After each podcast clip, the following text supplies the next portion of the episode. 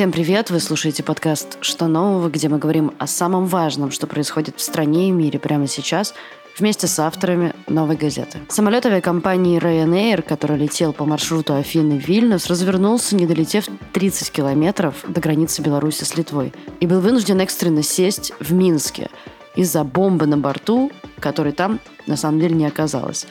Зато в самолете оказался Роман Протасевич, редактор телеграм-канала «Нехта», которого сразу по приземлению в Минске задержали. Пресс-служба Лукашенко сообщила, что он лично отдал приказ поднять истребитель МиГ-29 на перехват гражданского лайнера. США назвали посадку самолета шокирующим актом режима Лукашенко, а Европейский Союз заявил о том, что на саммите ЕС будет рассмотрен вопрос о международном расследовании этой посадки. Гендиректор Ryanair назвал это задержание похищением человека режимом, управляемым диктатором. Про подробности этой спецоперации говорим сегодня с корреспондентами «Новой» Валерием Ширяевым, Денисом Коротковым и Марии Епифановой. Про реакцию Запада и не только поговорим с нашим САПКОРом в странах Балтии Марией Епифановой. Маша, привет. Привет. Давай сперва вообще опишем, кто такие Нехта, почему на них так сильно охотится Лукашенко. Нехта — это оппозиционный телеграм-канал. Они, в принципе, стали активны а, именно во время президентских выборов последних в августе. А, и Роман Протасевич, который вчера был задержан, это один из основателей канала Нехта и бывший главный редактор канала. Сейчас он им уже не является, но он был его главным редактором.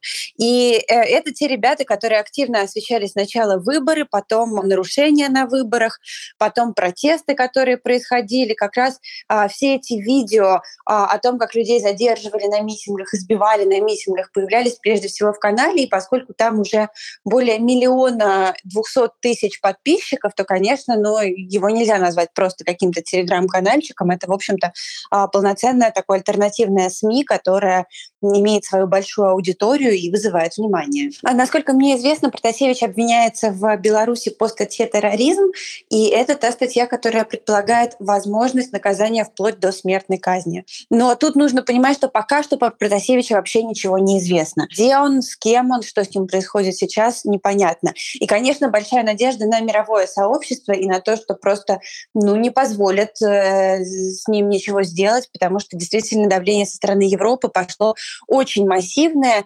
и есть надежда, что, в общем, сейчас дело не закончится просто выражением озабоченности, а, возможно, последуют какие-то реальные санкции.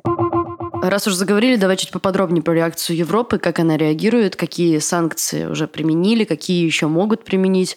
В целом, о каких политических последствиях для Беларуси может идти речь сейчас? Как раз э, вчера, естественно, первой страной, которая отреагировала на всю эту ситуацию, была Литва, поскольку на борту самолета, который посадили в Минске, было 94 гражданина Литвы. И, конечно, а, здесь не могло не быть реакции. Так, кроме этого, сегодня и завтра проходит э, саммит лидеров стран-членов ЕС, и как раз ожидается, что там одной из главных тем будет именно этот инцидент с Протасевичем, будет именно этот инцидент с самолетом, и страны выработают какую-то общую позицию. Но вот поскольку я говорю, вчера Литва была первой страной, которая высказалась, э, и высказалась сначала МИД, потом президент Литвы Гитанс Науседа. Вот по словам президента, здесь может быть несколько вариантов санкций. То есть, во-первых, в любом случае сейчас Литва проводит свое расследование, того, что произошло. А, свое расследование, насколько я знаю, проводит Международная организация гражданской авиации. Европейцы ждут от Международной как раз а, организации гражданской авиации какой-то реакции. Возможный вариант санкций, что а, белорусским самолетам, то есть самолетам белорусской авиакомпании «Белавиа» запретят летать или садиться в аэропорты стран Евросоюза и НАТО. Сами страны обсуждают то, что теперь небо над Беларусью будет считаться небезопасным, и, возможно, полеты будут совершаться, минуя это пространство. И, конечно, стоит ожидать, что будут какие-то а, санкции, которые касаются именно Протасевича. То есть здесь нужно понимать, что та реакция, которая была вчера, она касалась, конечно, Протасевича тоже, и многие лидеры, а, главы Министерств иностранных дел высказались по этому поводу тоже, но в первую очередь у европейцев вызвал шок, ужас и непонимание тот факт, что самолет, который летел из одной одной страны ЕС да, в другую страну ЕС, на борту которого были преимущественно граждане ЕС, вдруг в 10 минутах от, собственно, аэропорта своего приземления, да, от Вильнюса, развернули, подняли истребитель и посадили в Минске, где 6 или 7 часов пассажиры этого самолета сидели, не зная ничего, не понимая, что происходит, не зная, когда их выпустят. Да? Поэтому, конечно, первое, что вчера сделали литовцы, это они вызвали представителя посольства Беларуси и потребовали освободить граждан Литвы и всех остальных людей, которые на борту этого самолета были. К слову о пассажирах самолета. Вчера вместе с Протасевичем задержали гражданку России, 23-летнюю Софию Сапега, которая тоже летела с ним. За что? Почему? Как? Э, реагирует ли на это как-то Россия? Про девушку Романа и ее задержание пока что известно не очень много. Да, ее зовут София, она гражданинка России, но а, она сейчас живет в Литве, учится в Европейском гуманитарном а, университете. Она студентка пятого курса, и а, она изучает там международное право. Я как раз буквально несколько минут назад разговаривала с Анастасией Родионовой, она представитель Европейского гуманитарного университета, и по ее словам, конечно, преподавательский состав активно эту ситуацию как-то отслеживает, пытается что-то сделать. София полетела в в Грецию, сдав часть э, экзаменов. Вот как раз э, мне рассказала Анастасия, что буквально на прошлой неделе э, София блестяще сдала экзамен по криминальному праву, а вот сейчас, вернувшись, она должна через неделю, по идее, защищать уже свою магистрскую работу выпускную. Вот. Но ее задержали в аэропорту Минска, и пока никакой информации про нее нет. Вот опять же, Анастасия мне рассказала, что они на связи с мамой Софии. Мама Софии как раз живет в Беларуси, there Именно поэтому София часто бывала в Беларуси, у нее есть вид на жительство этой страны. И маме сообщили, что а, она сейчас в ВВС на Окрестина. При этом маме не сообщили, по какой именно статье она задержана и в чем она обвиняется. Ей сказали только, ваша дочь задержана по подозрению в нескольких преступлениях.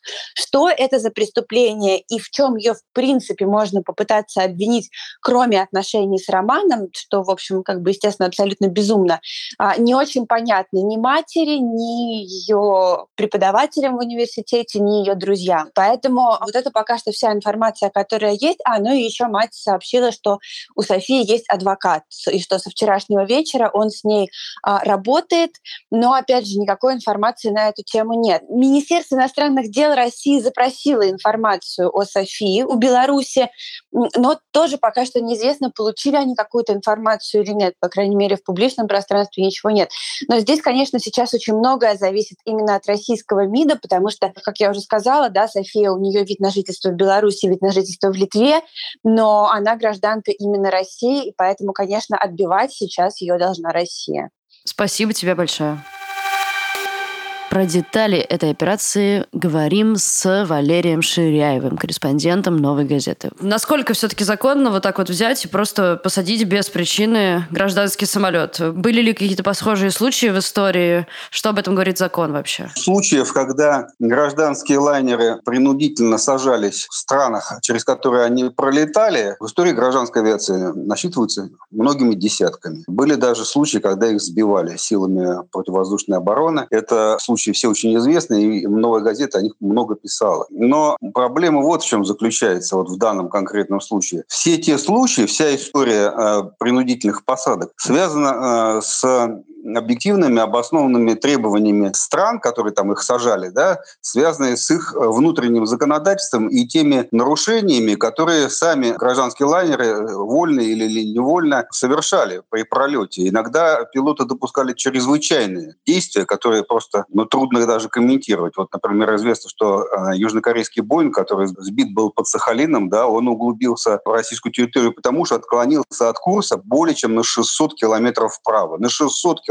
Понимаете разницу? При том, что э, был нашпигован абсолютно самыми современными навигационными устройствами. А здесь мы впервые имеем фактически не принудительную посадку, а спецоперацию контрразведки и разведки для того, чтобы заманить самолет. Именно заманить его, то есть устроить ловушку и потом, так сказать, без всякого ареста его использовать этот, э, эту операцию для того, чтобы арестовать находящегося на борту диссидента. Вот со всех сторон, как непосредственно посмотреть на этот случай, его нельзя назвать принудительной посадкой. Понимаете? Это именно ловушка, которая была расставлена. То есть она была организована таким образом, что там им сообщили, что на борту у них бомба. Потом их подкрепили это э, свое мнение истребителем, который оказался, так сказать, там рядом, который показал себя во всей красе. И летчики, судя по всему, приняли самостоятельное решение о посадке, но под давлением. Это очень важный момент. То есть это все-таки операция спецслужб. Ее никак невозможно вот сравнить с теми всеми многочисленными случаями, которые история гражданской авиации знает. Смотрите, белорусские власти, конечно же, все отрицают и говорят, что это совпадение, самолет посаженный за минирование. Э, насколько вообще это может э, действительно, если так с обратной стороны попробовать на это посмотреть, насколько это правдоподобно может звучать? Может быть, есть какие-то странности, например, там, не знаю, что самолет настолько близко уже подлетел к границе на момент разворота, что если бы это была спецоперация, случилось бы раньше, например? И все, что касается обстоятельств этого э, инцидента, если их рассмотреть в совокупности, то они а, однозначно указывают на то, что это была именно операция спецслужб, а вовсе не какая-то там реальная угроза безопасности воздушного судна. Потому что действительно мало того, что самолет на всех парах мчался в Вильнюс, чтобы сесть там, ему оставалось буквально там считанные минуты, там, две или три минуты, чтобы пересечь границу, и тогда бы уже им командовал литовский э, диспетчер воздушный. Вот. Мало того, что ему оставалось до Вильнюса намного меньше, чем до Минска. И мало того, что мгновенно э, не успели только досмотреть судно, тут же а, завели дело уголовное по якобы недостоверному сообщению о минировании воздушного судна, то есть какой-то воздушный хулиган там по хулиганию. Значит, это выглядит абсолютно точно как элемент операции прикрытия, в общем, согласованный, такой скоординированный. Мало того, что сам э, несчастный этот парень, которого сейчас бросили в белорусский Зиндан, обнаружил за собой наружное наблюдение, наблюдения в аэропорту вылета, так еще непосредственно все команды раздавал сам президент Беларуси, э, личным противником которого является этот молодой человек. То есть э, все вместе, если сложить, то, конечно, видно, что самолет пытался пролететь быстрее через Беларусь, ему по каким-то причинам, нам еще пока неизвестным, это не удалось. Все-таки как-то надавили на пилотов так, что вот они сели. Каким способом мы пока не знаем, но предполагаем, что они добросовестно подчинились требованию диспетчера. Просто добросовестно, как это положено в Европе. Вообще европейцы очень ну, совершенно в хорошем смысле доверчивые люди, потому что уровень доверия в Европе таков, что он делает возможным развитие этого общества гораздо более быстро, чем в России. В том числе и пилоты. Раз положено, они выполняют требования Никто же не предполагал, что вот так вот обернется. Это именно хитрость, ловушка.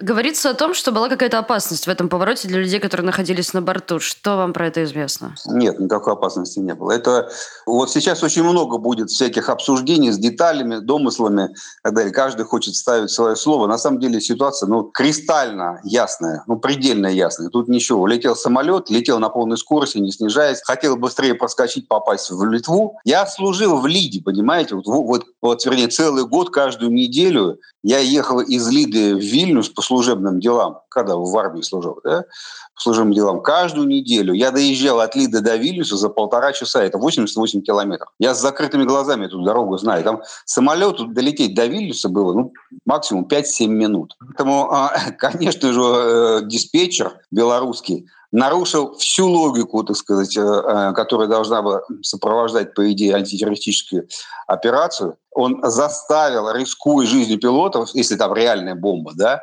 развернуться и лететь в другую сторону, где все усугублялось. Ему, наоборот, надо было как можно быстрее передать этот самолет другому диспетчеру и посадить его на ближайшем аэродроме. Это действительно так. Вот, поэтому это все дешевое детское совершенно лукавство, когда они говорят, что вот они заботились о безопасности пассажиров, даже прислали а, авиалай, а, истребитель туда, истребитель ПВО. На самом деле все, что они должны были сделать, вот все максимум для того, для спасения заминированного судна, это ничего не делать. Их главное действие должно было быть бездействие в той ситуации.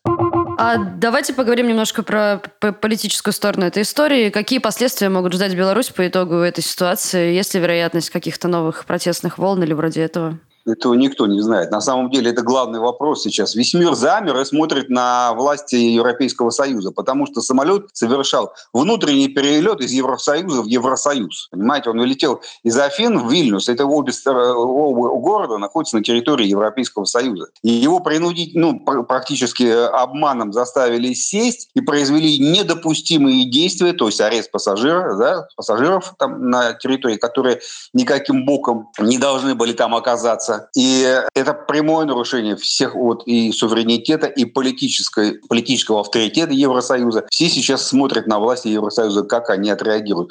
Ну, первые заявления, их очень много, мы их все, конечно, прочли, я бы характеризовал как чрезвычайно сдержанные. Чрезвычайно сдержанные в рамках осмысления вот того всего, что я прочитал, заявлений всех политических деятелей, авиационных властей и авиакомпании. У меня складывается впечатление, что, в общем, никаких особых мер не будет принято. Все зависит, конечно же, от следствия. И этот инцидент должен быть исследован полноценно со всех сторон, в том числе с использованием записей черных ящиков, которые фиксируют вообще все. И должна быть дана оценка действиям пилотов. Потому что претензии к пилотам, конечно же, есть. Они могли выбирать, знаете, я вам сразу по личному опыту скажу, я и сам капитан. И это ты решаешь в тот момент, если у тебя бомба на борту, что надо делать. Ты, лично ты отвечаешь за экипаж, за корабль, а самое главное, за жизни всех пассажиров, которые у тебя на борту. И ясно совершенно, что летчикам быстрее было долететь до Вильнюса. Почему они совершили такой труднообъяснимый маневр, это вопрос на самом деле. Они могли и не подчиниться. Вполне.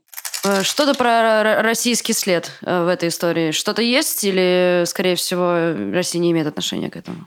Нет, это личная вендетта Лукашенко. Он поставил на карту и свой авторитет, и э, поставил на карту политическую, так сказать, будущность белорусской авиации, потому что действительно могут закрыть белорусам выезды везде. Да? Он поставил на карту все вот этим вот безумным поступком своим. Поэтому я очень сомневаюсь, что кто-то из российских политиков там в высших эшелонах или в средних эшелонах, вообще говоря, имеет отношение к этому, ну, к этой спецоперации. Да? Это, это сугубо белорусская вещь. Абсолютно. Она не выгодна сейчас никому в России. Зачем это нужно? По всей вот э, текущей повестке дня необходима пауза, необходимо спокойно, без нервов, так сказать, э, дожитие до той судьбоносной, как они там считают, встречи Путина и Байдена в верхах. Сейчас устраивать еще один очередной скандал по пути к этой встрече, но совершенно вот не, не в интересах ни МИДа, никого. Конечно, поддерживают Белоруссию, как всегда, у нас традиционно всегда поддерживали во всех. Я уж не говорю про э, записных оплаченных патриотов там всевозможных, которые уже во всех соцсетях отсемафорили, да, показали свою поддержку Лукашенко,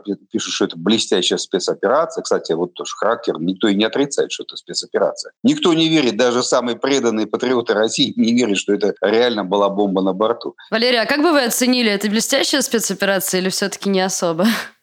Вы знаете, такие спецоперации делаются один раз. Она, конечно, очень грамотно продумана, она рассчитана на неожиданный эффект. Но когда вы один раз это сделали, в следующий раз уже 10 раз подумали. Уже все. Это вот как раз тот случай, когда, знаете, вот одноразовый, так сказать, метод. Но придумана она очень грамотно, абсолютно. Все сработало, все сработало. Никто не смог э, предположить вот такого развития событий. И, в общем, по большому счету, э, они, конечно, ну, я имею в виду белорусская сторона, проиграет политически в дальнейшем, да, они, понятно, что для них закрыто теперь вообще все. Вот все, что можно придумать, все окна переговоров, там всевозможные разговоры о продлении выплаты процентов, так далее, какие-то инвестиции, там все. Но а, вот в этом конкретном эпизоде в течение одного дня они победили. Спасибо большое, Валерий. О том, как выглядела эта спецоперация изнутри, говорим с корреспондентом отдела расследований Денисом Коротковым. Денис, как спецслужбы узнали, что Протасевич находится именно на этом борту? Как это можно сделать? Но как это делается в России? Да, уже, как всем давно-давно известно, есть целый такой АПТК, программно-технический комплекс «Розыск-магистраль», который говорит, кто куда полетел, поехал на автобусе, на поезде или на самолете – с поездом, например, все понятно. Человек купил билет, это все отразилось в системе, кому нужно об этом узнали в тот момент, как он его купил. И потом, соответственно, вернул, не вернул, куда поехал. А как делать с самолетом? С самолетом сложнее. Куча э, всяких систем продажи билетов. Как половина или из них черт знает где находится, как у них информацию запрашивать, ничего не понятно. Как еще можно? Авиакомпания Авиакомпания проще, да?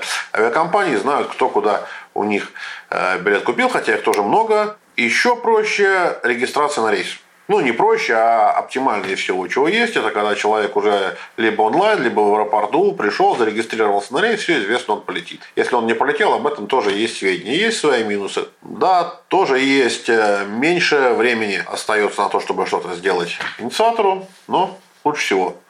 Очень хорошо система погранконтроля, но она не действует, когда человек не пересекает границу. И кроме того, естественно, никто заранее там тоже не знает. Но здесь-то господин Протасевич у нас летел из э, Афин Вильнюс, летел ирландской авиакомпанией. Таким образом, в нашу систему, к которой, скорее всего, имеет отношение и Беларусь, да, э, данные такие поступить не могли ни приобретением билетов, ни регистрации на рейс. Вопрос, а как узнали белорусские власти о том, что он вообще там полетел? Ну, может быть, конечно, кто-нибудь коррумпировал там из авиакомпании сотрудника, но это вряд ли, потому что сотрудника можно купить, узнать кто где когда полетел. А как поставить на мониторинг ситуацию, чтобы узнать, куда он купит билет, это уже совсем сложно. Что же делать? Да думается, что никто здесь ни в какие подобные вещи не играл. Скорее всего, информацию поступили старым добрым агентурным путем, либо наружным наблюдением.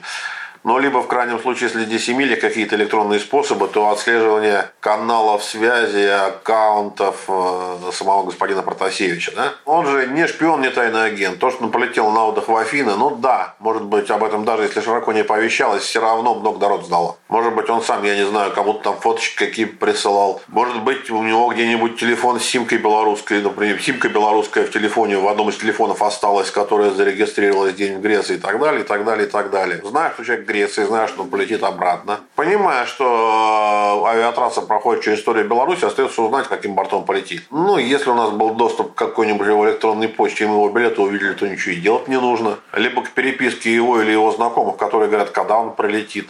Либо просто-напросто в аэропорту Афин Поставили двух добрых молодцев со стеночкой сливающихся, чтобы стояли на него и смотрели, когда он приедет. А дальше все. Дальше, говорю, в идеале. В идеале мы видим, на какой рейс он регистрируется, либо на какой рейс дает багаж, если он зарегистрировался. Если там у него нет багажа, не заметили, а зарегистрировался он, он онлайн, пытаемся посмотреть, на какую посадку он пройдет. И, судя по всему, нечто подобное было, потому что Протасевич рассказывал своим коллегам, как они передаю, что какой-то э, значит, человек, э, говоривший по-русски, его документы пытался сфотографировать, за ним на контроль пройти.